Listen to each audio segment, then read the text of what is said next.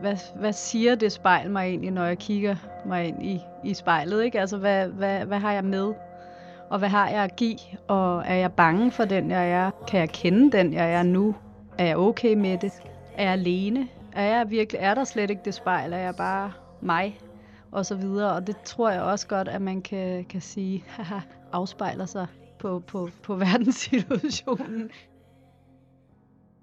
Mit navn er Jan Eriksen, og dette er POV Mediano Music. På besøg i dag er Naja Rosa Koppel, aktuel med et nyt album, Closer to the Sun. Velkommen til, Naja. Tusind tak. Man kunne sige, dit og din mand Anders Holms album, for jeg indtryk af, at det nærmest er et fælles projekt, ikke? Det må man sige. Det er 100% et fælles projekt. Ja.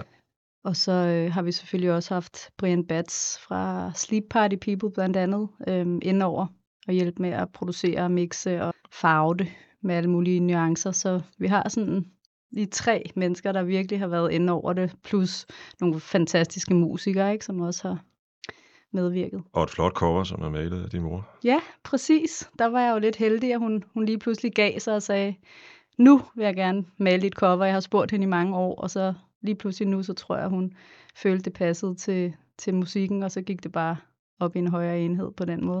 Musikken er også meget øh, malerisk, og det kommer vi tilbage til lidt senere.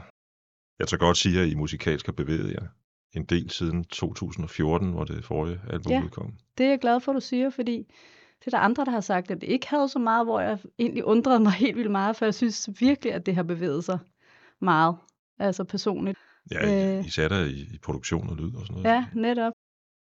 Det er anden gang, der medvirker en kobbel i en af mine podcasts. Første gang var din fætter Benjamin, og det var en øh, hyldest pod- podcast til, til Aretha Franklin. Ja, klart. Øhm, og jeg har på fornemmelsen, at hun også har haft øh, rimelig stor betydning for dig og din familie. Ja, hun har været for mig og hele min familie, men altså virkelig også for mig en, en kæmpe, kæmpe, kæmpe inspiration lige siden jeg var 12 år eller et eller andet, hvor jeg altså havde hørt hende igennem mine forældre, men på et tidspunkt så fandt jeg øhm, en plade med hende, hvor hun er 14 år gammel og synger øh, gospel øh, med sin far, som spiller klaver og, og prædiker ligesom, ikke? Og jeg, jeg blev fuldstændig blæst bagover over, hvordan, hun, hvordan man kunne være 14 år og synge på den måde. Ikke? Og jeg nærmede mig selv de 14 år, så jeg var bare sådan, okay, det der, det skal jeg jo bare øve mig på nu. altså, så meget nerve og sjæl og, og power, ikke? Altså, der bare blæste mig fuldstændig bagover og stadig gør. Optaget i en kirke, ikke? Jo, Ja. præcis. Man behøver jo ikke at have interesseret sig ret meget for dansk musik, for at vide, at der er en masse musik i kobbelfamilien. øh, som din fætter Benjamin jo øvrigt også beskriver i sin roman. Ja. Har du læst den? Nej, ikke endnu. Jeg har ikke haft tid og ro til det endnu, men jeg glæder mig virkelig meget til at læse den, fordi Er at, god. Ja, det hører jeg jo virkelig mange steder fra, altså, og han er, jo, han er jo virkelig fantastisk til at udtrykke sig på alle mulige måder, så, så jeg kan kun tro, at det er spændende at høre om. Til dem, der ikke lige ved, hvad det er, så er det en, øh, jeg tror godt, man kan sige autofiktiv roman. Altså, den bygger jo på en virkelig historie, Ja. som er kobbelfamiliens øh, baggrund, stammende fra dengang, man flyttede fra Polen til, øh, til København. Og i øvrigt boede i, dengang var lejlighederne i Fiolstræde bestemt ikke noget at, at råbe hurra for. Klart. Øhm, og så beskriver den ellers øh, udviklingen øh, for hovedpersonen Anna Koppel. Og øh, ja, jeg kan kun anbefale den. Jeg skal lige sige, at udover solokarrieren, så er Naja aktiv i to orkestre. The Savage Rose, som vi allerede har snakket lidt om, Mm-hmm. og så et band, der hedder Social Club. Ja. Hvor tit øh, optræder I med Social Club? Jamen altså, det, øhm, det er jo et band, hvor alle i bandet har virkelig meget at lave i alle mulige retninger, ikke? Altså, så, så det er altid, øhm, vi har sådan indtil videre spillet et par gange om året, sådan i jazzfestivalerne, og så, så mødes vi, og så er vi helt lykkelige og høje euforiske over, hvor fedt det har været, og siger, nu skal vi ud og spille, og så går der lige måske et halvt år eller et år igen, til vi spiller igen, fordi at det er så svært at få, få samlet datoer, ikke? Men øhm, vi skal faktisk tisk ind og lave plade her til foråret, så det, det glæder jeg mig rigtig meget til at, at lave et projekt øh, med de her mennesker, fordi at det, det ved jeg også bliver noget helt særligt. Vi kommer jo virkelig forskellige steder fra, og samtidig kommer vi forstår, har vi en fælles forståelse for musikken og hvad vi gerne vil, ikke? Så øh, det kan virkelig også øh, noget helt andet. Det er sådan et sted mellem jazz og soul. Ja, det må man sige. Jeg har set et par klip på YouTube, det lyder faktisk meget Nå, godt. okay, ja. Optaget på Bartof station ude på Frederiksberg. Ja, der har vi spillet en del. Det Ja. er et af vores hjemsteder. Udkommer den plade på, jeres eget selskab. Det er jo sådan, at du og din søster Billy og Anisette har Mhm. oprettet et pladselskab. Ja. South Harbor Records. Ja, Jeg godt det lide navn. Det er jo Sydhavnen Sydhavnen. for ja. evigt. Ja. ja, det har vi nemlig, og det var ligesom på tide, fordi at øh, man kan sige, at verden ser ud, som den gør nu, også i forhold til branchen og pladeselskaber. Og, altså, man ender alligevel med at lave utrolig meget selv, når man også arbejder med de store selskaber, og, og så kan man sige, at øh, hvorfor ikke selv øh, komme her med det her selskab, hvor vi samler alle de her forskellige musikalske projekter, vi har, og så simpelthen bare øh, gå ud og arbejder for, at det skal komme igennem via det, ikke? Og det, det synes jeg virkelig har været spændende og fedt her med, med vores plader mærke, at, at man kan egentlig også godt selv. Altså, og det giver jo kun blod på tanden, fordi man ved, at man hele tiden skal udvikle noget nyt og, og, og lave de her projekter og måden at komme ud til, til folket på og til pressen på og, og så videre. Ikke? Øhm, så det er selvfølgelig super hårdt arbejde også, men, øhm, men fedt altså og motiverende. Det er jo det, der kan være læring i sådan et projekt, som I har kastet jer ud i der, øh, for alle mennesker dybest set, at man, at, at det jo, man opdager, hvor meget man udvikler sig, som du sagde før, Ja, når man bliver selvstændig. Der er selvfølgelig også en masse udfordringer, for eksempel, Ja. at man skal have en husleje, der skal, eller man har en husleje, Ja, der skal det. betales, og alt muligt andet. Ja. Ikke? Men, men øh, det har også for mit vedkommende vist sig faktisk at være sådan ret menneskeligt ud, udviklende at skulle det er det nemlig. Det er jo det. køre sin egen biks. 100 procent. Altså, det er jo, man står det der med i, det hele i ens egen hænder lige pludselig, ikke? og hvis man vil noget med det, så skal man ud og bringe det videre. Altså, du skal ud og finde alle de der veje, og der er helt enorm stor udvikling altså, og, og læring i det. Ikke? Altså, det, det, det er en stor rejse, vi har begivet os ud på, Ja. kan jeg godt mærke, ikke? og det, det er spændende. Det er meget spændende. Jeg synes, at inden vi går videre, vi skal høre et nummer fra jeres nye album. Ja. Og det hedder Nobody's Utopia. Ja. Og jeg har taget det, fordi det er det mest spillede på P6 Beat, har jeg læst. I, Ja. I, har- eller har været det i hvert fald i en Ja, periode. det har været øh, en hel måneds lang Ja. mest billede, og ret fedt.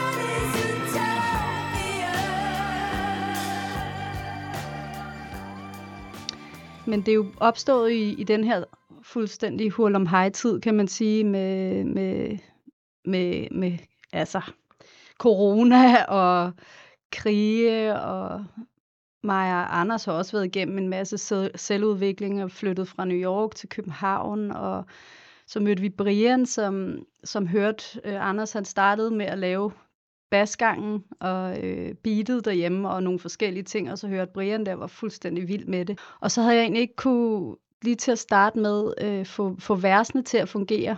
Og så satte Brian sig en dag bare med, med gitaren, en akustisk guitar, og, og spillede, og så lige pludselig landede det hele bare, så var den der.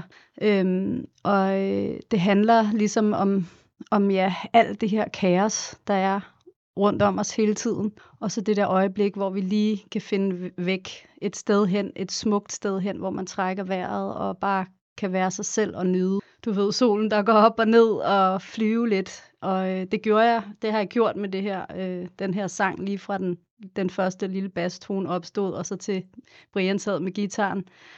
Og, øh, og det, så, så det, jeg føler, den virkelig har det der øjebliks åndedræt, hvor man lige kan bare lige okay, alt skal nok Det er, blive dit, godt. det er dit lille utopia, kan man sige. Ja, helt klart. Ja. Og måske et sted, vi alle kan bruge en gang imellem lige at søge hen det tror jeg nogle nok. minutter. Ja. Rigtigt. Jeg, øh, jeg var til vores gamle ven AC, som også er bassist og har Ja, spillet som har spillet med Rosen, med Rosen også Både med. Savage Rose og Naja Rosa Band på de første plader og en masse turnéer og sådan noget. Og vi var til hans 50 års fødselsdag her for nyligt, hvor han spillede med Space Lab, som også er Nikolaj Hess, som også er med i uh, Social Club, og så Mikkel Hess og en hel masse fantastiske musikere, der bidragede den aften der. Og jeg sad bare og tænkte, wow, hvor er det bare vigtigt, at vi har den her levende musik, fordi at det, altså den kommunikation, der er i det, og de følelser og de rejser, man kommer på i de der små øjeblikke, hvor man hører det her levende musik, det er simpelthen så vigtigt for, for vores bevidsthed og vores øh, ja, læring, altså vores processer i livet, og, og netop det der med at, at, komme et andet sted hen. Og øhm, jeg er også øh, helt stor fan af mainstream musik, og det er slet, jeg snakker ikke kun niche eller levende musik. Al slags musik er jo, kan jo lidt af hvert. Mm, præcis. Øhm, så er der nogle, noget musik, der er lidt mere kasseagtigt, og så er der det her, der er mere levende og eksperimenterende på den anden side. Og, og det er bare så vigtigt, at der er plads til det hele på en eller anden måde, fordi at det kan bare så meget musik. Altså det er, det er meget vigtigt og meget heldigt på en eller Ja, anden et måde. heldigt er nemlig. Jeg, jeg har set en i øvrigt ikke særlig god øh, ny Netflix-film, som handler om sådan en, en gammel afdanket øh, rockstjerne, som en ung mand fra et pladeselskab opsøger. Det er Kelsey Grammer, der spiller, spiller, spiller rockstjernen, og han, han støtter jo t- hvad hedder han, Donald Trump, så derfor har jeg brugt en af mine principper og set den Mm. alligevel. Aha. og, og, og, og den, har en, øh, den, den bygger på en præmis, som jeg egentlig meget godt kan lide, nemlig at musik udfylder tomrummet. Ja. Det er egentlig meget godt udtryk, det har Ja, jeg taget til mig. præcis. Det, det er det, og man må sige, at altså, at den her tid, der er der jo så meget og stress og ja, og der er hele tiden, som du siger, nye ting, der bliver kastet i hovedet på os med, nu er det regningerne, der stiger, og altså inflation og alt muligt. Altså man stresser konstant, og, og altså der, der kan musik og kunst i det hele taget jo bare noget helt, altså noget helt særligt, som netop som for eksempel, jeg føler med Nobody's Utopia, vores sang der kan tage en væk i et øjeblik, mm. og bare lige slippe alt det der andet. Du er, det er bestemt ingen hemmelighed, vokset op i en meget musikalsk familie. Det har vi allerede snakket om. Ja, Og jeg kunne godt tænke mig, inden vi taler videre om dit nye album, øh, og, og dykke en lille smule tilbage. Mm. Det er sådan, at jeg har en bog derhjemme, som du har skrevet og fotograferet har du hedder den? Nej, hvor til sjovt. min far. Ja. Fantastisk. Jeg kan, ikke, jeg kan faktisk ikke huske, hvordan den er endt hos mig, men, men Nej. jeg, tror, vi, jeg tror, jeg har fået den tilsendt. Vi på mit gamle arbejde har fået den tilsendt, da den udkom i sin Ja, tid. klart. Og inden vi taler om den og den sammenhæng, den er skrevet i, så synes jeg, at vi skal høre et nummer fra den Savage Rose-plade, som øh, den relaterer til, nemlig Ja. Universal Daughter. Mm-hmm. Og det er et nummer, der hedder Savage Rose, Take Me Higher. Yes.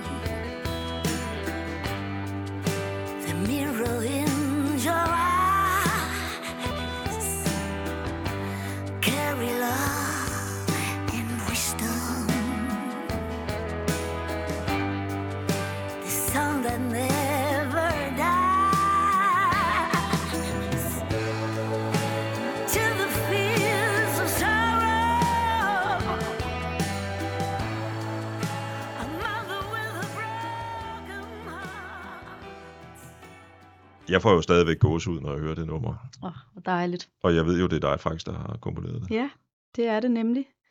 Det, øh, min far var jo lige død næsten, eller ikke så lang tid før. Det var og, i halvt års tid eller et. Ja, præcis. Ja.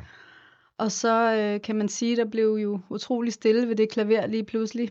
Og jeg havde egentlig aldrig rigtig øh, siddet ved klaveret og komponeret, fordi det, det gjorde han jo altid.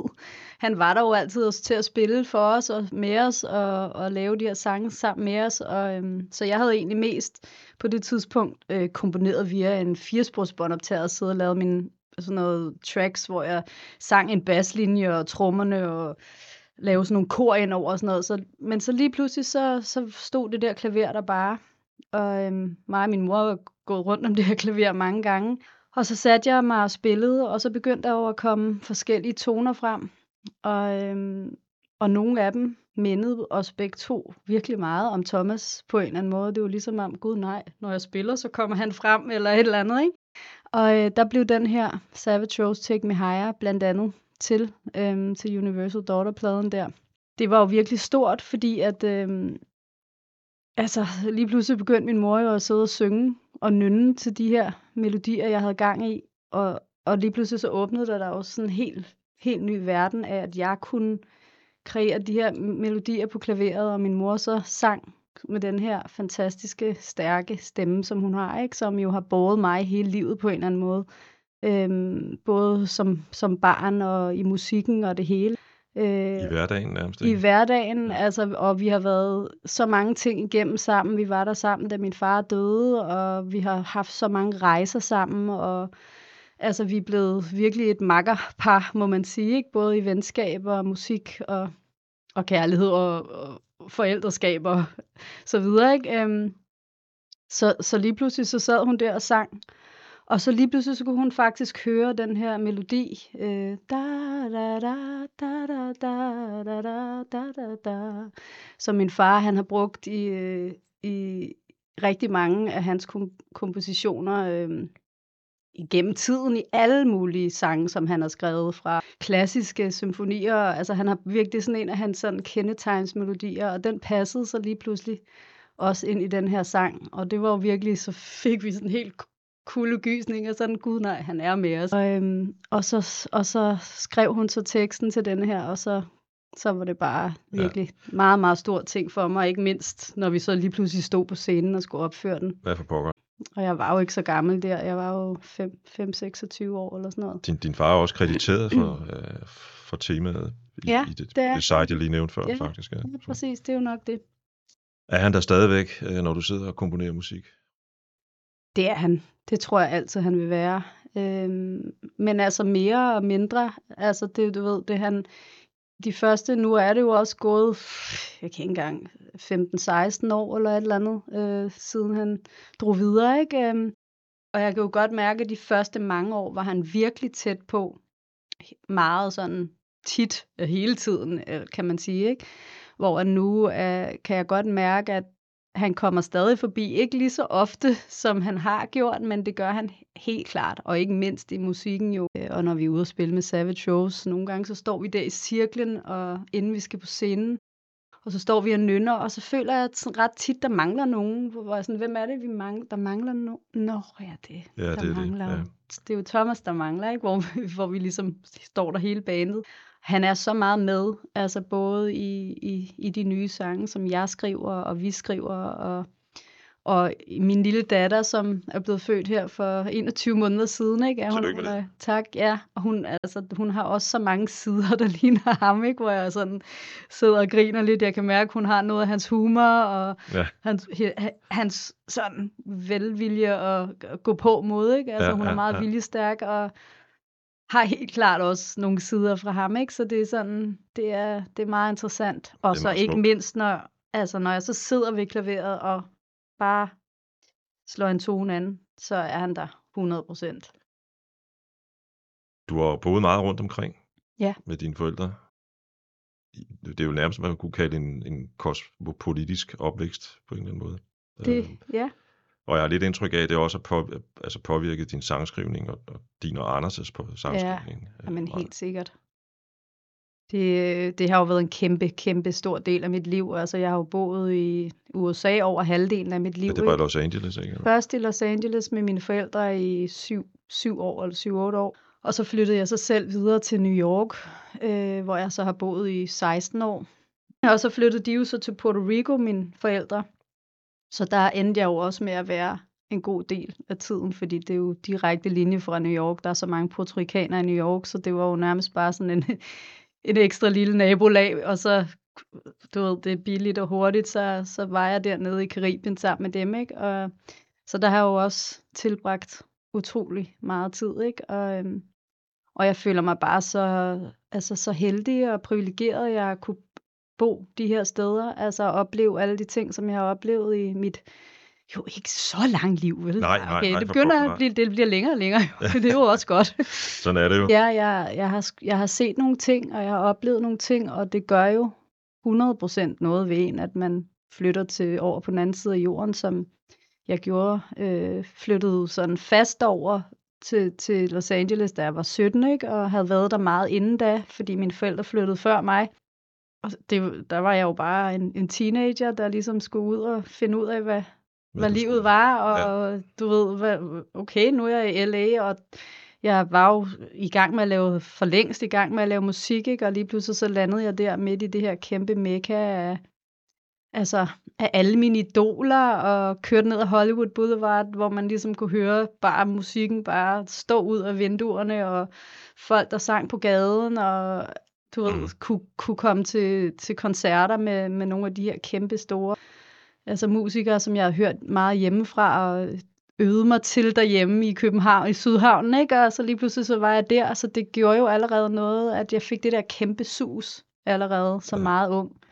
Og, og en, altså en ambition og en motivation til at virkelig at bare ville synge, ikke? Ja, altså, der har vel aldrig været øh, et spørgsmål om, om du egentlig overhovedet skulle være musiker. Nej, det har der ikke. Det, det skete fuldstændig naturligt fra, ja, ja, vi har bånd fra jeg var helt, helt lille, Ja. altså 3-4 år, var jeg allerede synger, og så begyndte jeg at få de her små bands med mine veninder i Frederikshøj Haveforening, hvor vi som femårige, hvor vi rappede og, og, og prøvede at spille på trommer og sådan noget der, ikke? Og indspillede demobånd og sådan noget der, ikke? Så det skete, det skete meget, meget, meget tidligt, at jeg godt vidste, at det var, det var den eneste vej, ligesom.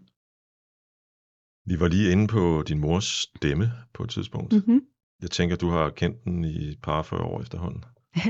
Kan du, kan du forklare, altså jeg, jeg, jeg, hver gang jeg hører din mor, det er efterhånden sket en del gange, lige siden begyndelsen af 70'erne, mm-hmm. så er det jo magisk. Ja, det er det. Hvor kommer al den magi fra? Ja, det må du nok spørge om. Det er vildt, hvad, hvad den lille kvinde rummer af store ting. Altså det, øh, det, er, det er virkelig, virkelig særligt. Altså hun blæser også mig om kul, hver gang hun åbner munden. Og nu står jeg jo ved siden af hende og synger Ja, det er det. altså meget, meget stor del af min tid, ikke? Og, øh, og det, det, det er ufatteligt. Altså, og det, som, som jeg sagde tidligere, altså har hun jo båret mig, ikke? Altså med, med kærlighed og, og med hendes stemme lige siden jeg blev født. Så det er jo også på en eller anden måde et af de tryggeste steder, jeg kender. Det er, når min mor hun synger, ikke? Og det er, det er meget, meget særligt og meget, meget sjælfuldt. Og, øhm, og igen vigtigt, altså at der er nogen, der, der har så meget at skulle sige. Altså det kommer jo så dybt et sted fra, som man slet ikke aner. Det må komme derude fra ødemarken et eller andet Mm. sted, ikke? Og så komme til hendes krop og ligesom... Og det er jo vildt at, at se. Man ser jo altså... Ja, bare for at sige, citere et voksne mænd græde, ikke? Altså, øh, altså folk mærker det på en, på en helt vild måde, når hun synger. Og øhm, Jeg kunne godt tænke mig at spille en lille stum af min seneste podcast med Cecilie Norby, ja, som jo også er en uh, stor sangerinde, må man sige. ja, Anisette, hun rendte rundt og sagde, at hun var så hæs, hun kunne simpelthen, altså hun kunne heller ikke tale. Hun var virkelig hæs. Og vi snakkede om, hold da op, det må være sejt at skulle ind og synge med den stemme. Hmm. Og så havde vi taget sminke på, og Falula og jeg skulle lige se Anisette, eller høre hende synge. Så vi stod ude med fuld sminke på, ude i kanten af scenen, og hørte Anisette synge. Og på trods af, at Anisette var så, så hæs, så når hun satte den første tone an, så vrælede jeg bare. Det gør jeg tit, når Anisette synger. Så måtte jeg ind og tage Der sminke har jeg også igen. fundet mig selv, ja. Det er rigtigt. Ja, og så måtte jeg tage nyt sminke på. så det er det, jeg husker fra den eftermiddag. ja, ja. Det siger jo også meget om, om hvad det er, Anisette kan. Ja, 100 procent. Hun har det jo tit sådan, hun, hun skal jo, altså, det er jo også det, der er med hende. Hun synger jo ikke bare, ikke for at sige bare, men hun synger jo ikke sådan noget finsang, skønsang, vel? Altså, det er i hvert fald ikke hele koncerten igennem. Hun synger jo med en power, der, der er fuldstændig vanvittig. Altså, jeg forstår ikke, om hun stadig kan. Hun er 74 år, og hun blæser altså, os alle sammen bagover. Og det er så vildt, altså, altså den præstation bare i sig selv, altså, og så hvis man så tager alle de følelser, det så vækker ind i os, ikke, så er det jo bare, det er kæmpestort. Og det siger jeg ikke bare, fordi det er min mor, det mener jeg virkelig seriøst. Jeg er virkelig på røven over, hvor, hvor sej hun er, altså, og hvad hun, hun kan formå. Ja. Hun er den eneste, udover Bruce Springsteen, der har fået mig til at glemme, at jeg stod på en pløjemark foran en kæmpestort monstrum, orange monstrum af en scene i Roskilde. og bare var til stede i musikken, da, da, da, da jeg så dem for en, en 4, 5, eller ja, for en 4-5 Ja. år siden, tror jeg det var. Klart. Uh, inden vi går videre til, til din musik, så synes jeg lige, jeg vil runde Savage Rose af med uh, at spille et nummer fra jeres seneste album, Mm-hmm. Homeless. Ja. Kommer forhåbentlig snart et nyt. Ja, det skal vi have arbejdet på. Der var et løfte til lytterne der. Yes. Og det nummer, det nummer, det hedder Harassing. Ja. Som også er en fælles produktion, kan man sige, Præcis. Det er jo også... i øh, familien, ikke? Jo. Og albumet er, bortset fra det, også co-produceret af dig og Anders, tror jeg. nok. Ja, netop. You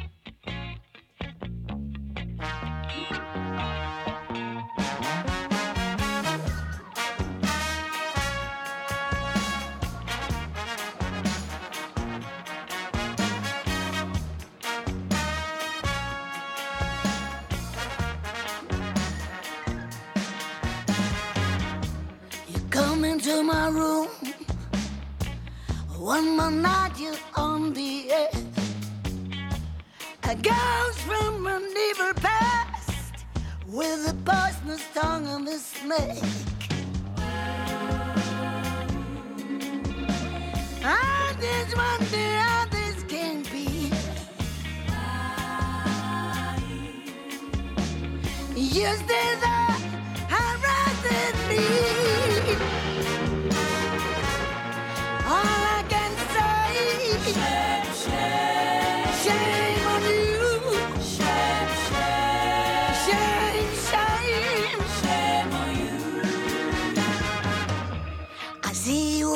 table with a surface not cool and controlled, telling me who's gonna die and who's belonging to this world.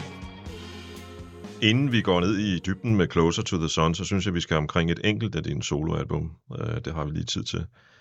Uh, inklusiv det nye har du udgivet fire, så vidt jeg... Ja, Uh, det er korrekt. Der står kun tre på Wikipedia. Jo. Nå, den er ikke blevet opdateret. Nej, der er ikke så mange, der bruger er det. det. er mest, jeg tror faktisk mest, det er sådan nogle journalistagtige typer, Nå. som, som, som, som ja, ja. der bruger det. Klart. Øhm, det første udkom i 2010, Mm-hmm. men jeg har så valgt at gøre et nedslag på et enkelt af de fire album, nemlig det, der hedder The Place I Call Home Ja.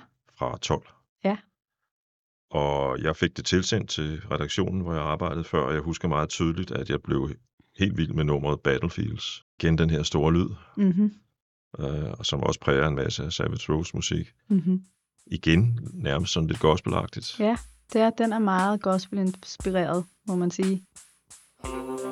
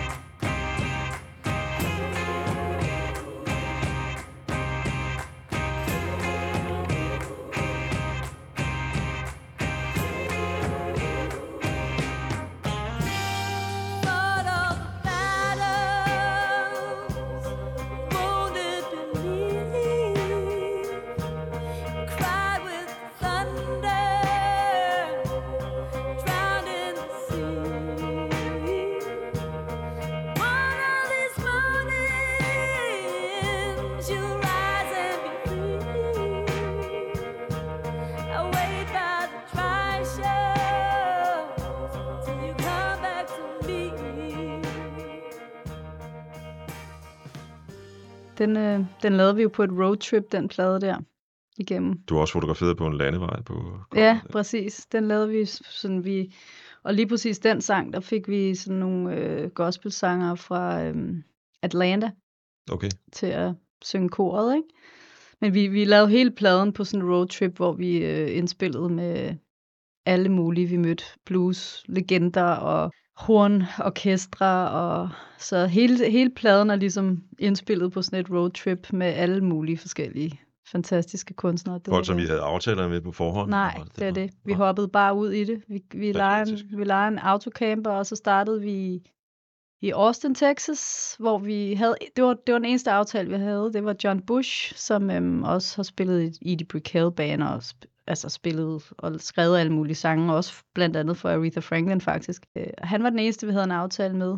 Øh, og så derfra, så kørte vi bare ud i det, og så håbede vi, at vi kunne opstøve. Og vi, det var bare den vildeste tur. Altså, vi mødte så mange fantastiske mennesker, altså. Og var ude i så mange vilde oplevelser, altså i grøftekanter med den der autocamper, du ved, i sådan nogle små flækker. Og, og det, det er altså resulteret i den her plade, som alligevel er lykkedes ret godt, synes jeg, fordi vi lige i starten var vi sådan, shit mand, vi, vi havde et pladeselskab på det tidspunkt, der havde sendt os afsted, ikke? De havde bare sagt, det er den fedeste idé, gør det her, ikke? Hvor at vi ligesom sagde, ville det ikke være for fedt, hvis vi lejede en autocamper og kørte igennem sydstaterne i USA, og fandt alle de her gamle blues-typer til at være med, og det var de bare sådan, det skal de. Altså, vi mødte blandt andet Coco Roby Show, som var sådan en, en ældre herre, øh, ku, øh, voodoo, voodoo-præst og blues-sanger. Øh, han var lige blevet introduceret til øh, Louisianas Hall of Fame og sådan noget der, og han, hans, vi mødte ham inde på en bar, og han sad bare med sådan nogle lange flætninger og hat og ringe på alle fingrene og slangeskinsbukser, og så sad han nede for enden med sådan tequila, og vi satte os hen der som sådan nogle små øh, spider-typer, sådan, øh, hello. Da han så åbnede munden, så var han simpelthen, han var så rusten, ikke? Øhm, og vi, vi sagde, vi havde hørt om ham fra en dansk journalist, faktisk, øh, René Gummer. Kender du ham? Jeg kender godt Ja, øh, fra Weekendavisen, tror jeg. Nå, okay. Ja, det gør han sikkert nu. Øhm, og vi sagde, we heard about you, and you're supposed to be so amazing. Og han var bare sådan, it's lies, it's all lies. Og vi var sådan, nej, vi, nu, vi kunne vildt godt tænke os, hvis du ville være med. Og så øh, hang vi ud med ham i nogle dage faktisk, og så øh, blev vi inviteret hjem til hans hus, øh, som lå lidt uden for byen, i rimelig vildt kvarter. Der var pri- øh, piratflag på huset, og små tibetanske flag og sådan noget der udenfor, og så kom vi ind og bankede på det der myggenet, tuk, tuk, tuk, tuk, og så åbnede, og han åbnede ikke. Så åbnede vi døren, og så, da vi kom ind, så lå han bare helt splattet ud. Han, han drak rigtig meget tequila, ikke? Det er der ingen tvivl om. Men lige da vi kom ind, så sagde han, where's the microphone? Let me sing. Okay, så fik vi sat vores lille hjemmestudie op og givet ham mikrofonen. Og øh, han var fantastisk, altså. Ham, ham, øh, ham havde vi virkelig øh, nogle dage med, som bare var helt ekstra. Det er sådan en oplevelse, man kan leve på resten Ja. af sit liv. Jo. Ja, det er det. Ja. Og så døde han desværre øh, et halvt år efter, sådan noget, hvor vi blev inviteret til hans øh, second line, hvor de jo laver sådan nogle helt vilde optog igennem byen med musik og hornorkestre og sådan noget der, og dans. Og, men vi, kunne, vi var i København på det tidspunkt, så vi kunne desværre ikke. Nej. Men øh, han var han var en sej type. Coco Show. Jeg vil, kan godt anbefale hans plade Spirit Land, tror jeg nok, den hedder. Der er i hvert fald også en sang, der hedder den er helt fantastisk. Det Der kommer lige en sang fra det album nu. Så Ja. Det synes jeg da, vi skal gør gøre.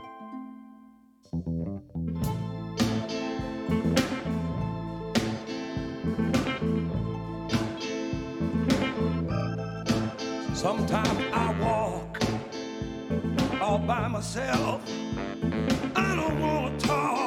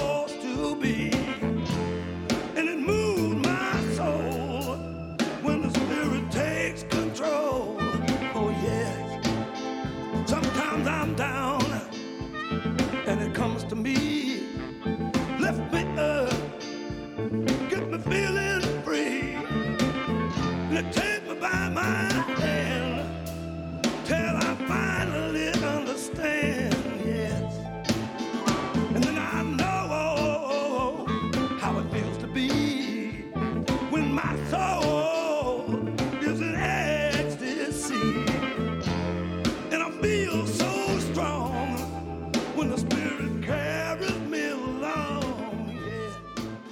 Well, I walk with the spirit. Man kan jo på en måde, jeg ved ikke om det er forsøgt, men man kan jo på en måde sige, at det album, vi lige har hørt en sang fra, peger frem mod det nye album, forstået på den måde, at på det tidspunkt var I på en rejse, Mm-hmm. og nu er I jo ligesom endt med at komme hjem Ja, og indspille plade i, øh, i Danmark. Ja, øh, og det må jeg, man sige. jeg ved faktisk ikke, om, om, om I også bor i Sydhavnen.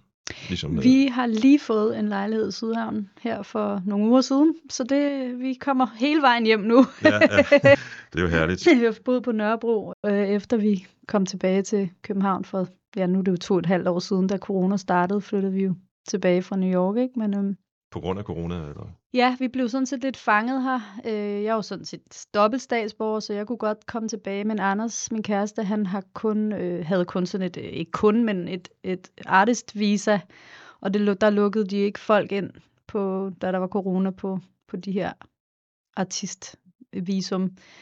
Øh, så vi blev fanget øh, lidt i København, og så blev jeg også gravid. Og så var det lige pludselig som om, vi havde faktisk snakket om et stykke tid, om vi skulle vende tilbage til København, eller om vi skulle tilbage til LA. Vi har været sådan meget rundt, men lige pludselig var det som om, at alt, hele universet fortalte os, at måske var det på tide, at vi simpelthen bare blev her. Så vi, vi flyttede ud fra vores lejlighed over FaceTime, fordi vi kunne ikke komme tilbage, og så vi havde en ven, der var inde og sortere alt og så videre. Det var ret vildt. Vi har alligevel boet i den lejlighed i næsten 10 år eller sådan noget, ikke? Så, øhm, og så, øh, så, så blev jeg gravid, og så nu, nu kører det, kan man sige. Nu er vi Ja. rigtig glade for at være her, og der sker jo også noget, kan man sige, med alderen. Ikke? Det er begyndt at være hårdt, det der med at rejse frem og tilbage så meget, og, og være væk fra familien også. Også det, ja. ja. Altså, Er sangene på Closer to the Sun skrevet her i Danmark, eller er det sådan noget, I har samlet sammen? det er skrevet over faktisk de sidste syv år eller sådan noget.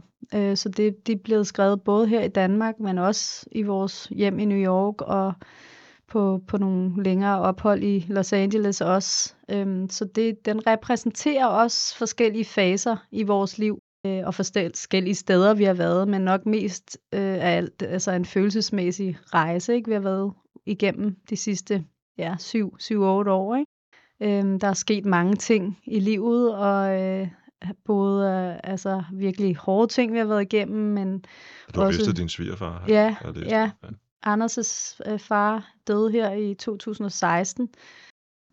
Det var jo en kæmpe, kæmpe øh, sorg, Ja. sorgproces, vi også skulle igennem der, og, og, øhm, og sidde i New York og også at være langt væk fra familien der, og, øhm, og Anders han gik også igennem nogle processer, øh, hvor han ligesom skulle finde ud af, hvad, hvilken retning han skulle nu, altså i forhold til, øh, at vi har spillet så mange år og, og øh, holdt en masse fester og måske også drukket lidt for meget og sådan noget der. Og festet for meget, kan man vel sige. Ikke? Så han var også ude i, om han simpelthen skulle cut alkohol helt, hvilket han så også endte med at gøre.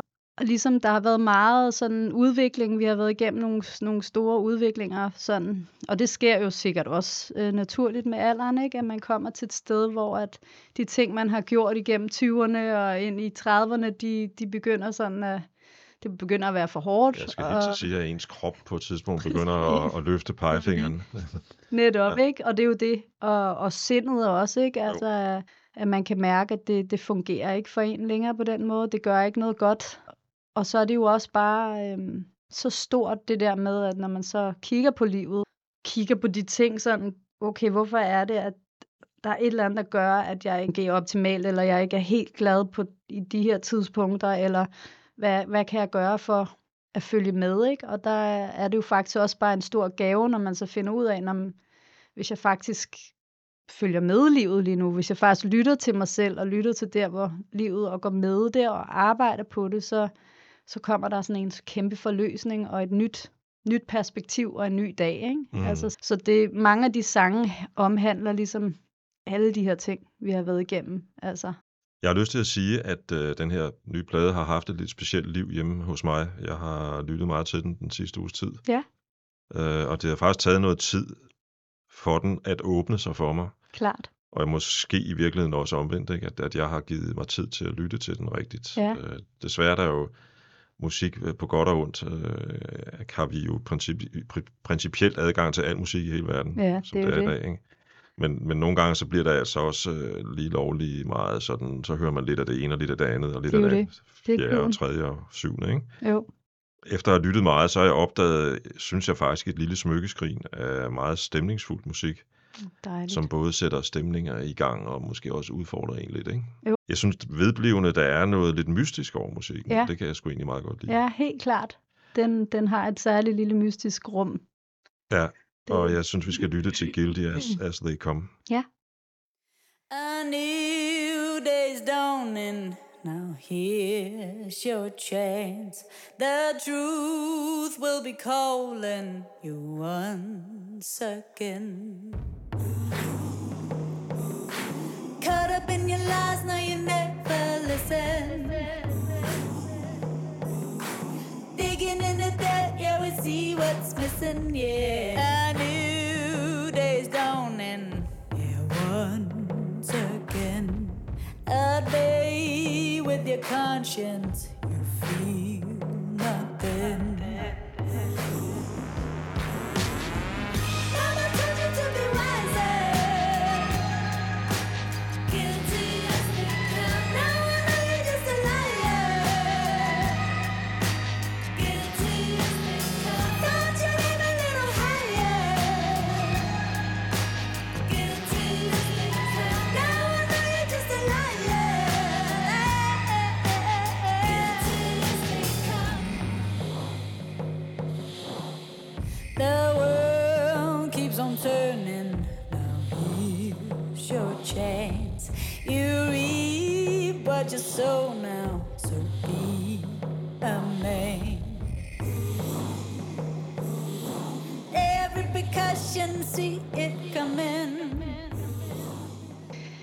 Jamen altså, i virkeligheden så handler øh, Guilty as They Come øh, lidt om, kan man sige, verdens, øh, pff, altså de her store magter, der sidder rundt omkring, som blandt andet, det, det var i Donald, Donald Trump-tiden, så, så den handler ligesom om alle de her, øh, der går rundt og prædiker, øh, måske endda had også, øh, og, og dårligdom, og lyver. Altså for eksempel, hvis vi bare lige tager Donald Trump igen, altså han løg jo simpelthen øh, bare konstant, ikke? Og, det, det, og folk synes på en eller anden måde, begynder at se det som sådan en entertainment, kan man sige, ikke? Øhm, og det bliver mere og mere farligt på den måde, fordi det bliver normaliseret, at, at de her store altså, magter, som det jo er, altså han var en kæmpe, kæmpe magt, som der, som der, og det, som findes rundt omkring i verden, altså øhm, som virkelig kan, kan gøre Ja, det nogle ting, der ikke er står til, gode, ikke? at, står til at vinde midtvejsvalgene nu her om, om, Ja. om nogle få dage. Så, Ja, shit. Men øhm, så den handler ligesom om, om de her store Ja. bedragere i virkeligheden.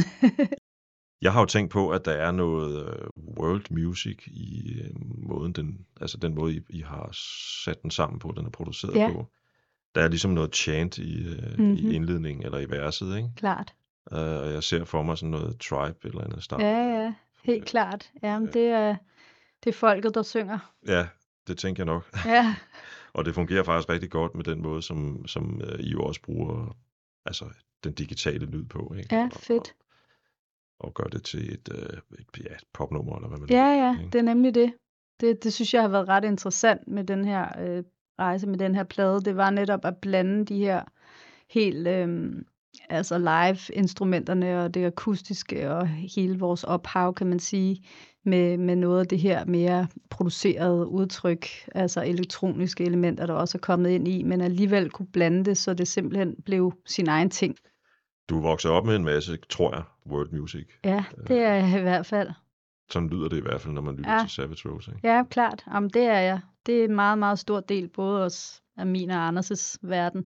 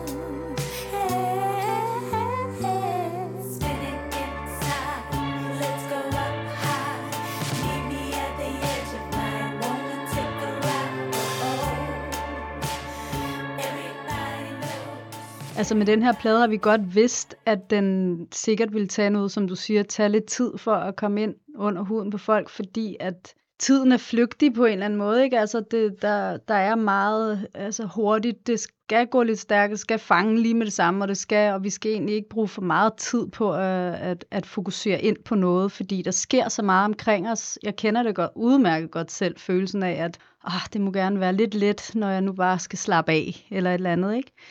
Øh, men hvor jeg stadig tror på, at, at musik også skal kunne udfordre os, ikke? at rykke nogle grænser, og rykke noget ind i os selv, og utrolig spændende, altså også når det er, man, man sådan har jeg det i hvert fald, når jeg lytter til noget musik, hvor jeg lytter til det igen og igen, og så netop, som du siger, opdager, gud nej, der findes alle de her små nuancer og, og, og historier gemt, og stemninger og atmosfære, og, og måske kan det reflektere på ens selv, hvordan man egentlig har det, ikke? Altså, hvad, hvad, hvad der gemmer, gemmer sig inde i en, mere end hvis man måske kører den her lidt mere hurtige altså afspilning, så bliver det et stykke et tæppe, der hænger på væggen, eller hvad skal, hvad skal man sige, noget, noget baggrundsmusik, ikke? Altså, min, altså, en af mine kæpheste er jo, at musik er det, man selv lægger i det også, ikke? Jo, Øh, det er det nemlig. Og i forlængelse af det, synes jeg jo ikke, der findes rigtig eller forkert musik. Nej, altså- det gør der jo simpelthen ikke. Det, kan, det er jo fuldstændig Altså korrekt. de 3.000 mennesker, der kommer til, til alle Candices øh, koncerter, de skal have lov til at gøre det, fordi Ja, den musik giver dem et eller andet der, ikke? Det er jo Altså, det. Og, og musik kan virkelig noget forskelligt, og det, som jeg sagde før, at det er bare så vigtigt, at der er plads til det hele så også, ikke? At det så ikke også kun, altså hvor jeg nogle gange bliver bange for, kan, du ved, fordi der er så lidt øh, fokus på nichemusikken, eller Mm. det alternative, det eksperimenterende, altså ryger det helt ud i sådan noget helt, helt nicheagtigt nu, eller Din fine placering på P6-listen viser jo, at der stadigvæk trods alt er en bastion i det store hus ude på Ja. Amager. Med, Jamen, jeg, jeg, jeg var virkelig overrasket øh, over det på en eller anden måde, fordi jeg tror bare slet ikke, vi havde regnet med noget. Altså fordi, øhm, og selvfølgelig havde vi håbet, fordi at det gør man jo, når man laver musik, og man har også en ambition om, at det skal ud og nå. Så jeg er bare så glad for, at den, altså, og, og, og jeg synes også, at den sang, den, øh, den, den kan, altså Nobody's Utopia kan virkelig det, ikke? At den kunne godt komme ud til folk på den måde der. Jeg har også valgt øh, den sang, jeg kalder Tårne Rose-sangen. Helt klart, det forstår jeg. Ja, den kommer nu.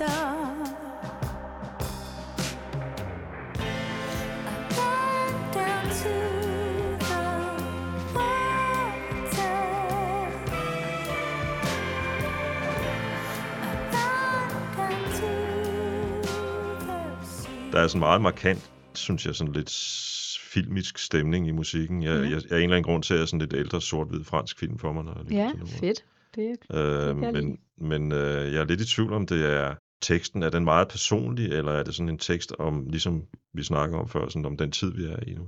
Jeg tror 100% at du kan sige, at den er begge dele. Okay, Altså, ja.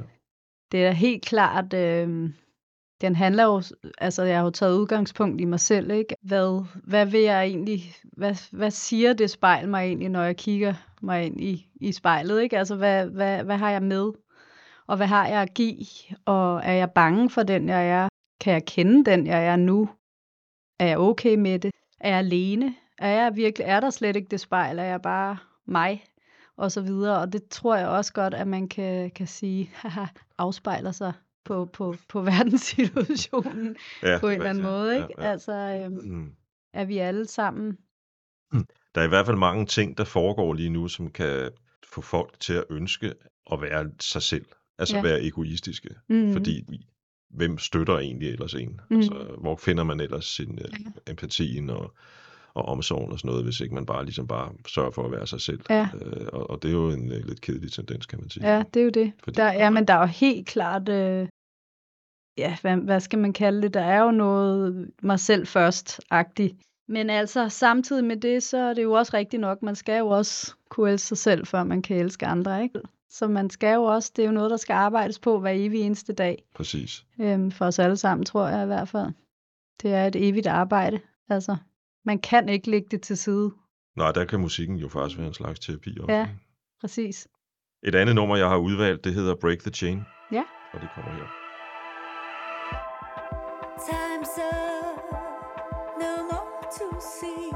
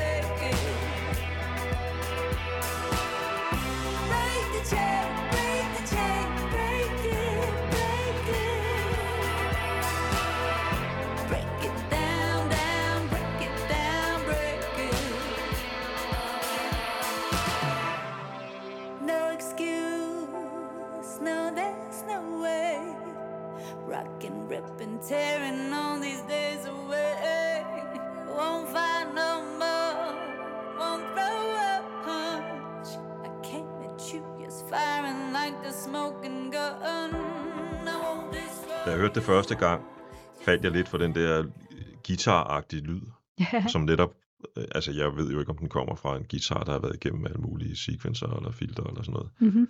Men den er meget sjov i hvert fald. På en måde, så jeg, har, jeg, har, jeg, jeg ser sådan et, en øh, betydning i den, som handler om, at øh, nogle gange kan det være nødvendigt. Vi har lige talt om, at, at, at, at øh, din, din kæreste har mistet sin far, ikke? og du har mistet din far Mhm. for snart længe siden desværre. Mm-hmm. At, øh, at, at sådan nogle oplevelser kan jo være med til at minde en om, at man skal altså huske at nyde det liv, man har, Mm. øh, så længe man har det. Og øh, nogle gange kan det være nødvendigt at bryde kæden. Mm-hmm. Det kan for eksempel være at stoppe med et eller andet, måske vellønnet, men stressende arbejde, hvor man Mhm. mm-hmm. aldrig har tid til andet end arbejde. Og det, det er ligesom, det, det, det er noget det, den sang siger til mig. Ja. Jeg synes, du har, du har ramt meget spot on, faktisk. Mm. altså, det, det er helt klart det, den handler om. På, altså i alle mulige øh, nuancer, kan man sige, og steder, man er i livet, af, og øh, lettere, netop at bryde med de der dårlige cirkler. Gå ud af den vej, hvor der bringer en lys. Jeg har tænkt på noget sådan, jeg havde nær sagt lavpraktisk, øh, når I optræder. I skal, I skal ud igen til næste år. Mm-hmm.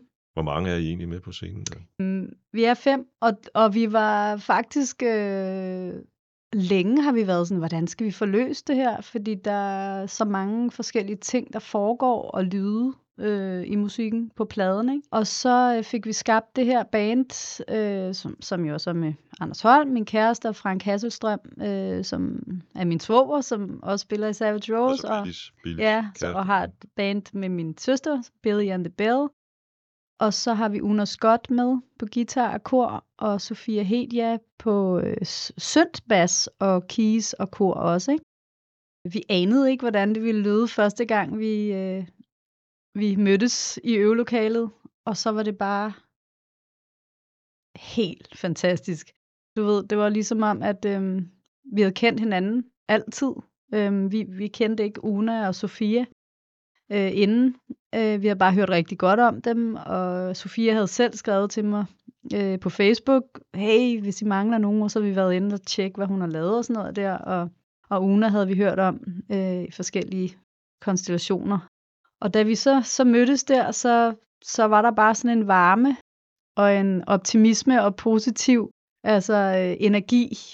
Og så øh, begyndte vi at spille, og så lød det simpelthen bare utrolig fedt, hvis jeg selv skal sige det. Det må, du- det må du gerne.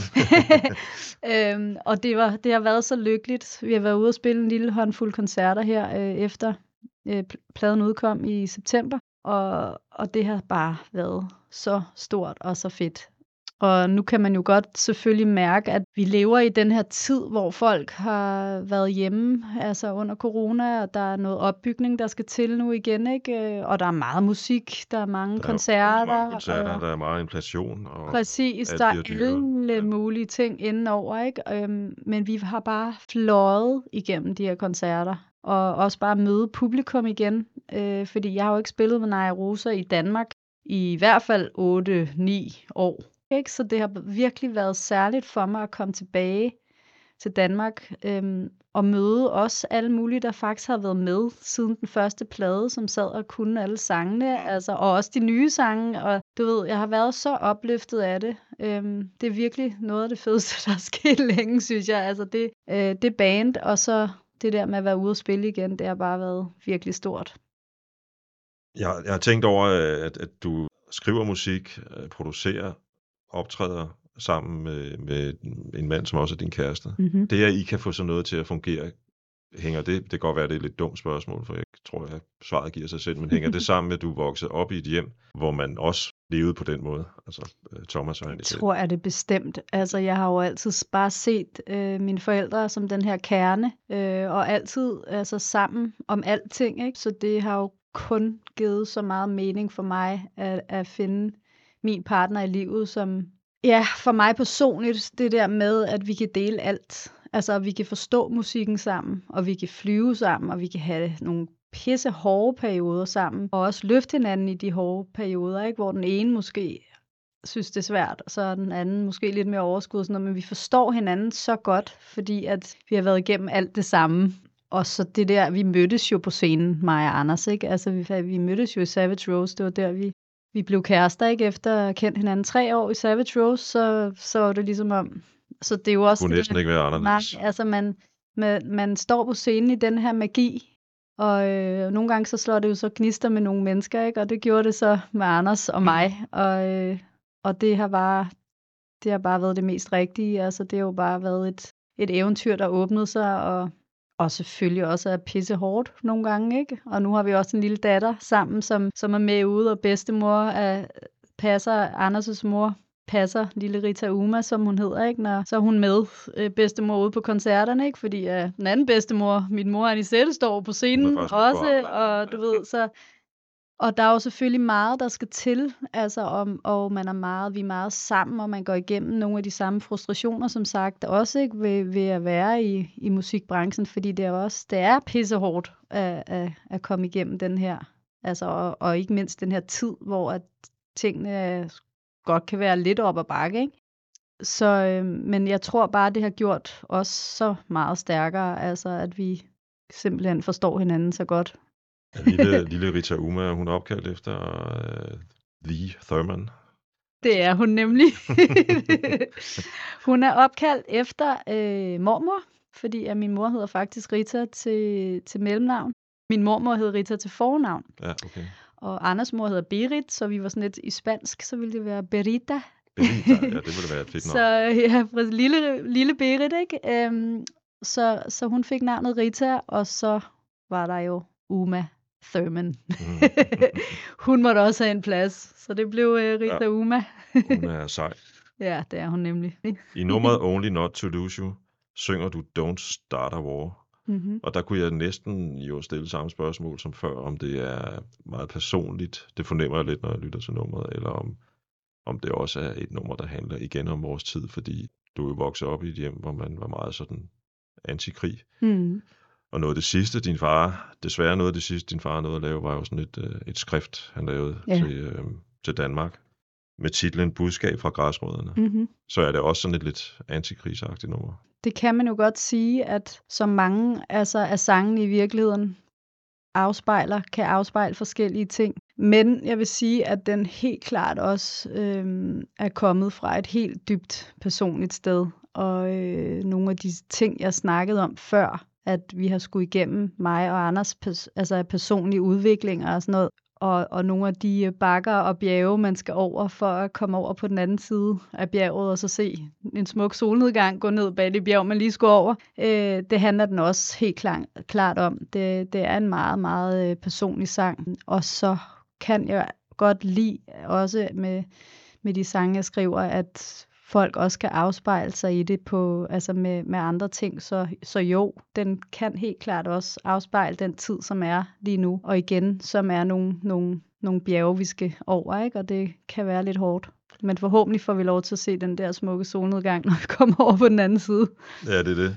Og det sidste, du siger der, det hænger faktisk meget godt sammen med øh, det sidste nummer, jeg har valgt. Fordi det har jeg en øh, sådan personlig oplevelse med. Det er det nummer, der hedder I Know. Ja. Fordi jeg lyttede til det, mens jeg cyklede Ja. ude i Dyrehaven. Jeg bor lige i nærheden af Dyrehaven. Dejligt.